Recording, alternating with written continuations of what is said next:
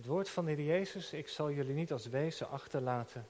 Thema van de preek, nooit meer alleen. Allemaal verbonden met het Bijbelgedeelte van vanmorgen. Daar denken we over na en luisteren naar wat God tot ons te zeggen heeft. Gemeente van Christus, broeders en zusters, u hier in de kerk en thuis verbonden. Wat hebben wij nodig om te kunnen geloven? Wie zorgt ervoor dat het geloof in ons leven kan gaan ontkiemen? Hoe houden we het vol? Geloven, zo moeilijke dingen in ons leven gebeurden. Wie zorgt ervoor dat we de Heer Jezus lief krijgen, dat we hem gaan gehoorzamen? Het antwoord op al die vragen is eigenlijk heel eenvoudig. Daar zorgt de Heilige Geest voor. De dichter Gerrit Achterberg schrijft ergens: wij mensen zijn een duister fenomeen. Zolang in ons leven niet het licht schijnt van de Heilige Geest. Of apostel Paulus: niemand kan zeggen Jezus is Heer dan door de Heilige Geest. Met andere woorden, dat de boodschap van de Heer Jezus landt in ons leven, dat ons hart ervoor open gaat, dat we het gaan geloven. Daar zorgt nu de Heilige Geest voor. Jezus gaat weg, hemelvaart geweest, hij is weggegaan om plaats te maken voor de Geest. En dan zegt de Heer Jezus over die Heilige Geest, over die komst van de Geest nog dit tegen zijn leerlingen: het is nuttig voor jullie dat ik wegga, want als ik niet wegga, kan de troost, de Geest, niet naar jullie toekomen. Het heengaan van Jezus, met hemelvaart, de komst van de Geest volgende week met Pinksteren, zijn dus voor de leerlingen, voor de gelovigen nuttig. Waarom? Nou, dat probeert Jezus duidelijk te maken. Omdat de Geest komt om ons te helpen. En dat de Heilige Geest daarvoor belangrijk is, dat blijkt als je die gesprekken die Jezus met zijn discipelen heeft, nog eens naleest. Johannes heeft ze opgetekend in de hoofdstukken 14 tot en met 17. Gesprek dat hij met zijn discipelen in de bovenzaal zit. Dat onderwijs gaat daarover. Hoofdstuk 14, waaruit we hebben gelezen, gaat over de Geest. Hoofdstuk 15 gaat over dat hij de wijnstok is. De leerlingen de ranken, ze zullen, als het goed is, altijd met hem verbonden zijn. En hoofdstuk 16... daarna gaat ook weer over de Heilige Geest. Blijkbaar vond de Heer Jezus, voordat het Pinkster werd, belangrijk om zijn leerlingen, zijn discipelen over de Geest te vertellen. Wat hij zou komen doen en waarom dat belangrijk was. En je proeft al gaandeweg, als je die hoofdstukken wat doorleest, je proeft bij de discipelen ook een zekere verwarring. Misschien ook wel een zekere teleurstelling, een zekere ontreddering.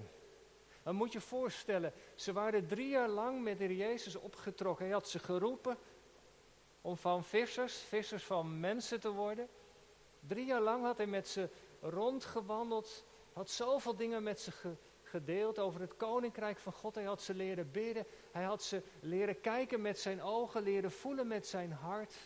Er waren zoveel dingen die hij in de stilte, in de avonduren met ze had gedeeld. Maar nu zegt hij dat hij weggaat. En je kunt je voorstellen hoe spannend dat is, van hoe moet dat nou verder? Die opdracht van het Koninkrijk, alles waar Jezus aan begonnen is, moeten wij dat dan gaan voortzetten? Hoe kan dat? En je proeft daar ook de ontreddering. He, dat de Heer Jezus merkt dat blijkbaar en dat hij dan tegen ze zegt: ik zal jullie niet als wezen achterlaten. Ik laat jullie echt niet alleen. Ja, maar u gaat toch weg? Deze zondag gaat erover, Wezenzondag. Dat gevoel van ontheemd, verweest zijn, dat leefde blijkbaar in het hart van de discipelen. En ik denk dat we ons daar allemaal iets bij kunnen voorstellen. Dat gevoel dat je kunt hebben als je veel van iemand houdt. Iemand die belangrijk voor je geweest is, als die wegvalt. Als je heel lang samengewerkt hebt met een collega, allerlei projecten gedaan. En die collega gaat weg, ja, dan mis je dat. Gaat het dan wel zonder die persoon lukken? Als het iemand is van wie je heel veel houdt, die wegvalt, sta je er alleen voor. Hoe moet het nu verder? En probeer ons even in te leven dat dat de vragen zijn van de discipelen. Jezus gaat weg en hoe gaat dat hele, die opdracht, die missie van hem nu verder? Kunnen wij dat wel? En hoe dan? En dan zegt Jezus tegen ze, ik ga wel weg, maar de trooster zal komen. Ik zal jullie, zo hebben we gelezen, een andere trooster geven. Hij zal jullie helpen. Even dat woordje, een andere trooster. Ja, maar die andere is dan toch iemand anders. He, zo is het toch? Ik zei het al even tegen jullie, jongens en meisjes op school. Als je een andere...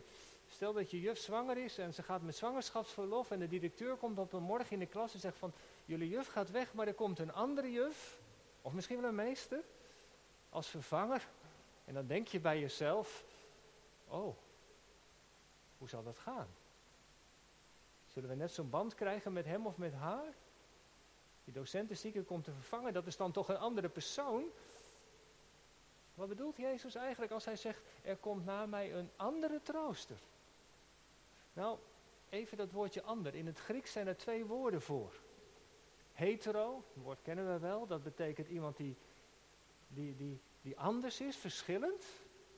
Maar ook het woordje allos. En dat betekent iemand die net zo is als die ander. Hetero en allos. En Jezus gebruikt dat tweede woordje allos. De geest die komt, is niet totaal iemand anders. Nee, je zou kunnen zeggen, de Heilige Geest, de trooster die komt, die gaat werken in de geest van Jezus. De geest die denkt hetzelfde als Jezus, is met dezelfde dingen bezig. Hij werkt aan hetzelfde plan. De geest komt niet ineens heel nieuwe dingen doen. Alsof het werk van Jezus nog moet aangevuld worden. Maar die gaat het verdiepen. Hij gaat het verder helpen. Over die tekst, dat Jezus weggaat en dat er een andere trooster komt, daar zijn heel wat boeken over geschreven. En ook moslimtheologen hebben hier ook hun gedachten over. Volgens de islam is dat wel het geval. Jezus gaat weg en zijn werk was nog niet klaar en dat moest nog aangevuld worden. En die trooster, zo stellen moslimtheologen, is niemand anders dan Mohammed, de boodschapper van Allah. Want juist het feit dat Jezus zegt dat er nog iemand anders moet komen, wil zeggen dat zijn werk nog niet klaar is, dat het nog afgemaakt moest worden. En die persoon die dat komt afmaken, dat is niet de apostel Paulus, dat is ook niet de Heilige Geest zoals wij als kerk leren, maar dat is de persoon van Mohammed, de enige waarde profeet na Jezus die zijn werk als het ware completeert, afmaakt. Maar dat is niet wat Jezus zegt. Die andere persoon is niet totaal iemand anders. Hij zegt van die Heilige Geest, hij zal jullie in herinnering brengen. In 4 vers 26, de trooster, de Heilige Geest die ik zal zenden, die zal jullie alles in herinnering brengen wat ik u heb gezegd. Dan zie je dat de Heer Jezus en de discipelen erop wijst dat de Geest die komt het steeds weer... ja, over de persoon van Jezus zal hebben. Alles wat de Heer Jezus heeft gezegd, en dat is genoeg, gaat de geest oppakken.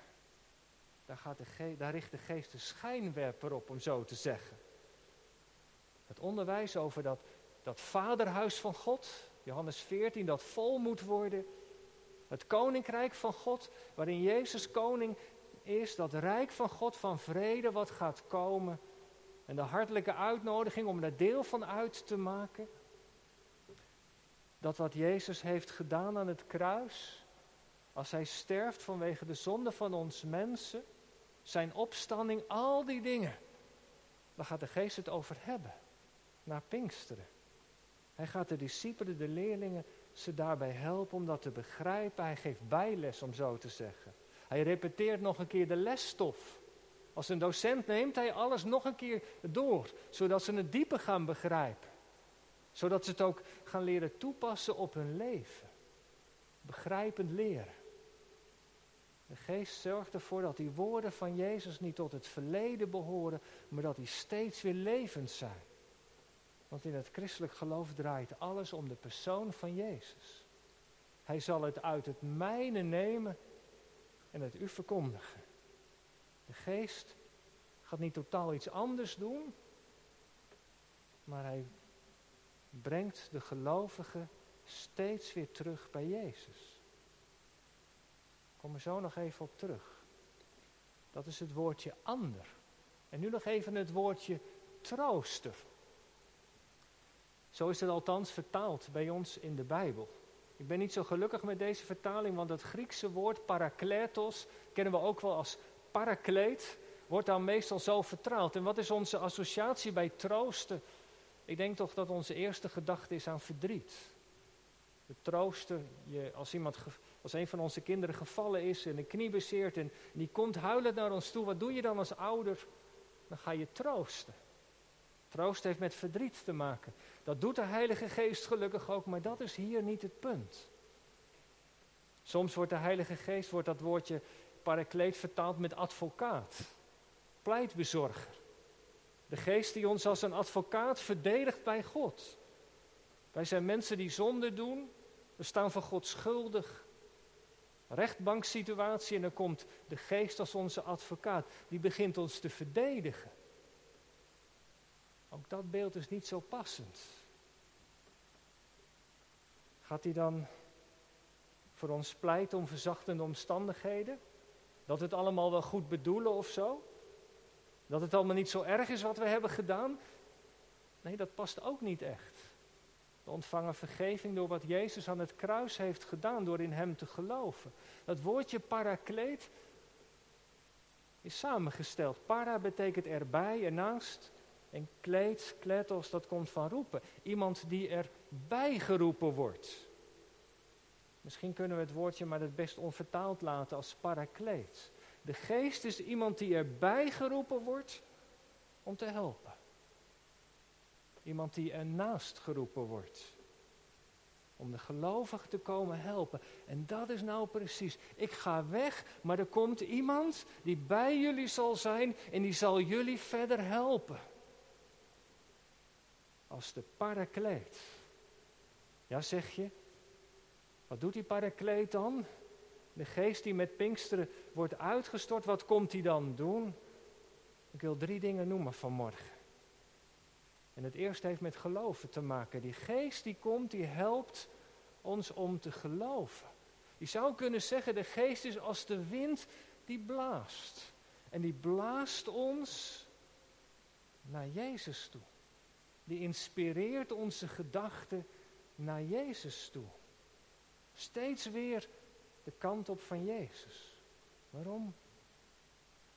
Omdat alleen bij Hem ons hart werkelijk tot rust komt.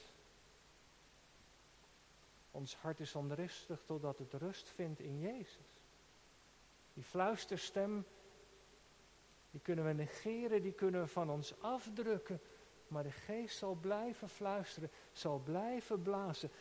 Hij ruimt weerstanden, hij ruimt blokkades op. Maar er is maar één passie van de Geest om ons bij Jezus te brengen. Nou, dat heeft ook met de doop van morgen te maken. Vanmorgen mag Bram gedoopt worden. En we doen dat gelukkig nu ook in de kring van de gemeente. Fijn dat u er bent als deel van dat grote geheel. En dat u thuis natuurlijk ook meekijkt. Maar als gemeente vormen we samen het lichaam van Christus. Om het met Bijbelse woorden te zeggen, de gemeente, dat is het lichaam waarin Gods Geest werkt. En dopen betekent dat je in dat lichaam wordt ingevoegd. Je komt als het ware, als ouder en als kinderen, in die invloedssfeer, werkplaats van de Geest. De Geest schakelt jullie als ouders, ons als ouders in om onze kinderen te helpen. Door die gewone dingen van elke dag. Door met ze te bidden, Bijbel te lezen. Dus over de Jezus te vertellen. De Geest schakelt ons in. En als dan in het leven van ons en onze kinderen het geloof doorbreekt. Dan heeft de Geest een belangrijk doel bereikt. Namelijk ons bij Christus te brengen. En dat is zo bijzonder. Die Geest die blaast, die is aan het werk ook vanmorgen. Want bij de Heer Jezus is iedereen welkom. Dat staat ook. Dat hebben we nog even in het doopgesprek over gehad. Dat de Heer Jezus, hij is druk aan het onderwijs geven. En dan komen ouders met kinderen naar hem toe. De discipelen zeggen, laat maar, hij is veel te druk de meester. Maar Jezus ziet dat en dan neemt hij de kinderen en dan omarmt hij ze. En dan zegent hij ze. Bij hem is ieder mens welkom. Wie je bent, wat je verleden is, hoe je levensgang ook verder is. Zijn liefde gaat naar ons uit. En hij weet raad met de wonden van ons leven, met de zonde, met de donkere kanten. Maar de geest rust niet om ons bij de heiland te brengen. Bij Jezus. Die zijn leven voor ons gaf. Die voor ons gestorven is aan het kruis. Hoe zal hij ons met hem ook niet alle dingen schenken? He, al die dingen in ons leven die God verdrietig maken. Je weet zelf misschien wel wat het is. Al die dingen. Die heeft Jezus op zich genomen. Heeft die verzoening voor gedaan. En het enige wat wij hoeven te doen is met ons leven naar hem toe gaan. Amen zeggen. Op het evangelie dat we horen. En ik hoop en bid dat je dat hebt gedaan. Dat u dat ook hebt gedaan. Dat hij de liefde is van je hart. De Heer van je leven. Daar is de geest mee voor. Daar is de geest aan het werk. Dat is zijn verlangen. En hoe doet hij dat? Nou, heel verrassend. En dat is ook wonderlijk. Ik ga 2 voorbeelden noemen vanmorgen. Jongelui, let maar eens goed op. Bijzonder. Hoe de geest dat dan doet. 25 april vertelde de uit Syrië gevluchte Daniel Veurink in Hour of Power zijn levensverhaal. Als een jonge man moest hij de Koran uit zijn hoofd leren. Zijn vader was imam. Maar op 11-jarige leeftijd gaat hij twijfelen aan het geloof. Zijn vader is zo boos dat de doodstraf op hem wacht. Hij vlucht weg. Via allerlei omzwerving werkt hier en werkt daar. Uiteindelijk besluit hij naar Europa te gaan. Net als al die andere vluchtelingen op een bootje.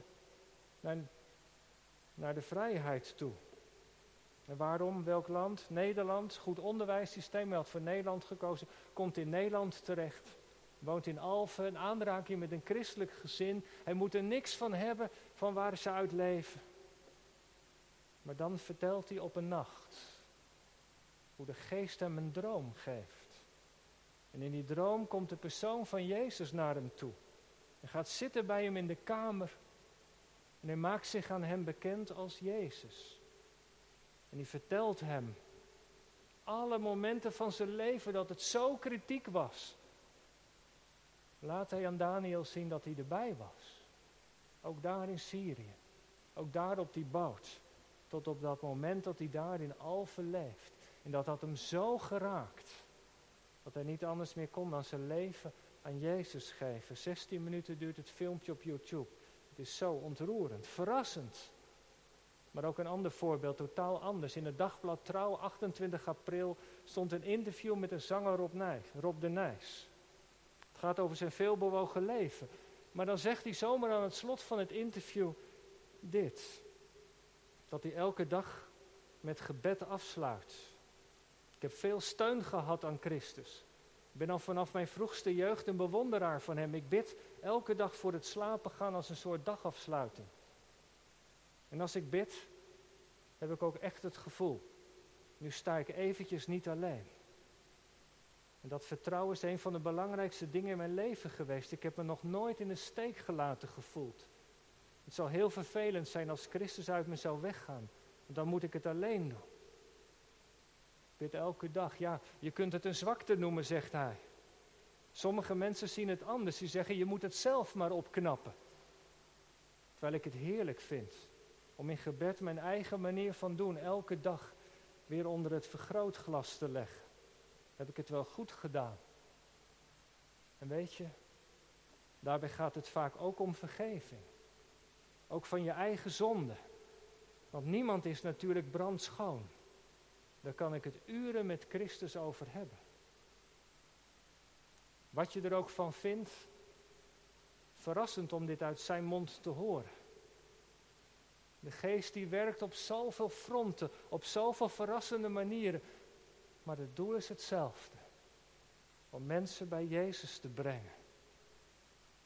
Daarom is het belangrijk dat we daar ook voor blijven bidden. U kunt deze dagen meedoen met Thy Kingdom Come. Staat ook in de app, 10 dagen bidden. Ook voor mensen die de Jezus nog niet kennen, 5 is het voorstel. Ik wil u van harte uitnodigen om daaraan mee te doen. Via de weg van het gebed doet God wonderen. En dan als laatste, het ging over geloven op de verrassende manier waarop de geest werkt. En het laatste is, niet in eigen kracht. Wat ik zo bijzonder vind, wat de Heer Jezus zegt, daar eindig ik mee, over de Parakleet, de trooster die gaat komen. Hij zegt tegen zijn discipelen, die zal bij u zijn. Dan gaat hij nog een stapje verder, die zal in u zijn. En daar wil ik even een streep onder zetten vanmorgen. De helper die komt, zegt Jezus, in ons. Die komt ons helpen van binnenuit. En dat is zo belangrijk. Dat is zo'n actueel woord. Ik las deze week een artikel in de krant over allerlei vormen van hedendaagse spiritualiteit. Via internet, YouTube wordt het aangeboden. Instagram. Maar de titel van het artikel sprak boekdelen. Spiritualiteit online is populair. Maar het is vooral hard werken. Mensen zijn in deze hectische en onrustige tijd op zoek. Misschien u of jij ook wel. Maar om de rust te vinden, moet ze zo hard werken. Dat was de strekking van het artikel. En ook in de kerk kunnen we zo druk en activistisch zijn. Maar die belofte van de Parakleet, daar leg ik de vinger bij, is nou juist dat we het niet in eigen kracht hoeven te doen. De helper die komt, die wil komen. Woon in ons leven om ons van binnenuit te helpen. Het gaat er niet om dat wij heel hard werken, maar dat Hij heel hard werkt in ons. En dat wij rusten in het werk van de Heer Jezus, wat Hij voor ons heeft volbracht. De Geest laat ons proeven wat genade is. De vergeving van Jezus. Zijn hulp. Zijn nabijheid. Daar hoeven wij niets voor te doen. Wij mogen het met open handen ontvangen. Nee, ik zeg niet dat er in het geloof niets gedaan moet worden. We hebben een roeping om het evangelie door te geven. Er zijn verantwoordelijkheden waar God ons in heeft geplaatst. Het opvoeden van kinderen is ook een hele uitdaging. Maar toch, de grondtoon is de genade. Het is volbracht en de Geest wil ons helpen om daaruit te leven. In al die ontspannenheid, het vallen en opstaan. Maar Hij is gekomen om ons daarin te helpen. Elke dag, totdat Jezus terugkomt, tot die tijd is de helper er. Nooit meer alleen. Niet in eigen kracht. Dat is het geheim van het geloof. Amen.